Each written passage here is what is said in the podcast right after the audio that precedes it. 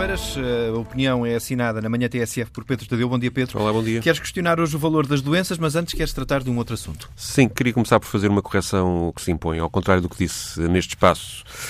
Na passada semana, Ana Gomes não vendia passaportes indonésios a timorenses no tempo em que esteve na secção de interesses portugueses que funcionava na Embaixada da Holanda na Indonésia. A semana passada citei aqui uma frase de uma entrevista dada ao Jornal Público, onde Ana Gomes afirmava que fornecia aos timorenses passaportes indonésios, que comprava na Ilha das Flores, e onde ela dizia o seguinte: a procura foi tanta que inflacionámos os preços dos passaportes, passaram de 800 mil rupias para 3 milhões e a população da Ilha das Flores aumentou exponencialmente.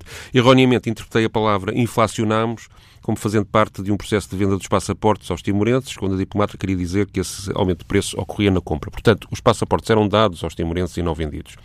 Embora este erro não invalide eh, a substância da opinião sobre o perfil político de Ana Gomes que dei a semana passada, eh, poderia causar-lhe danos reputacionais eh, que urge colmatar e por isso estou aqui a fazer este esclarecimento. Quero ainda dizer que ninguém me pediu para apresentar esta retificação e achei necessária, mas achei necessário e justo fazê-la. Por outro lado, quero também agradecer à Ana Gomes que, sem eu ter falado com ela, uh, aceitou publicamente o, o, pedido de desculpas que escrevi no site da TSF, assim como apercebi do erro na terça-feira passada. Vamos então às doenças e ao valor que damos às doenças. Sim, uh, estou a falar do coronavírus e comparar com outras doenças no mundo. Segundo a ONU, doenças e tragédias. Segundo a ONU, há 820 milhões de pessoas que passam fome no mundo e a cada 4 ou 5 segundos há uma pessoa, muitas vezes criança, que morre por não comer o suficiente para sobreviver. A malária, uma doença que, apesar de estar em queda assinalável, atinge mais de 200 milhões de pessoas no mundo, mata ainda 300 a 400 mil pessoas todos os anos. A pneumonia mata 16 pessoas por dia em Portugal e mais de 11 mil só na Europa. As doenças cardiovasculares, as chamadas doenças do coração, matam cerca de 17 milhões de pessoas todos os anos. E um estudo recente do Centro de Medicina, baseado na evidência da Faculdade de Medicina da Universidade de Lisboa, afirma que até 2036 vamos ter em Portugal um aumento de 70% de mortes devido à insuficiência cardíaca por causa do, do efeito do envelhecimento da população. E o cancro provoca cerca de 26% das mortes de todo o planeta.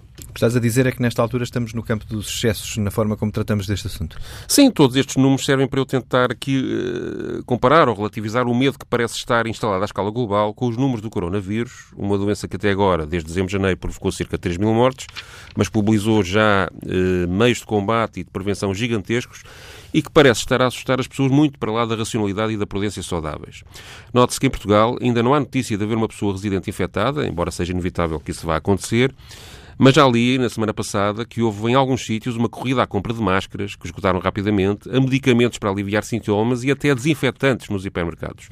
Por outro lado, a exigência de resposta que, que populações afetadas fazem aos respectivos governos é extremamente elevada e os políticos mobilizam tudo o que podem para tentar conter as críticas, enquanto os que estão na oposição argumentam que tudo o que está a ser feito é tardio ou insuficiente. E, claro, nas bolsas, os especuladores aproveitaram estes dias para venderem as ações que têm e que ainda estavam caras, para daqui a uns meses, quando o pânico passar, voltarem a comprá-las muito mais baratas e assim, mais uma vez, obterem lucros de milhares de milhões, enquanto, no meio do processo, provavelmente, milhares de empresas terão de se reestruturar e mandar milhões de trabalhadores para o desemprego.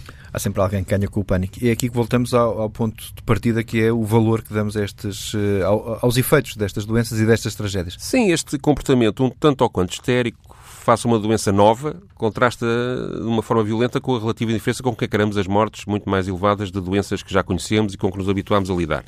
Quando, por exemplo, vejo os números de mortos pela fome ou pela malária, que citei há pouco, tragédias para as quais a humanidade, em teoria, tem há décadas recursos suficientes para evitá-las, percebo de forma dramática como as pessoas dos países mais pobres são simplesmente abandonadas pelos países mais ricos numa gestão global do sistema, deste sistema em que vive a humanidade, que é simplesmente criminosa.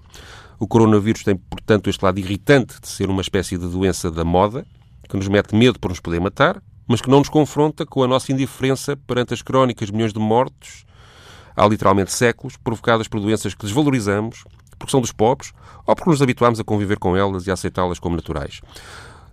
O coronavírus mostra que até nas doenças a desigualdade mostra cruelmente o lado perverso da organização da sociedade humana. Nem todas as doenças mortais são iguais.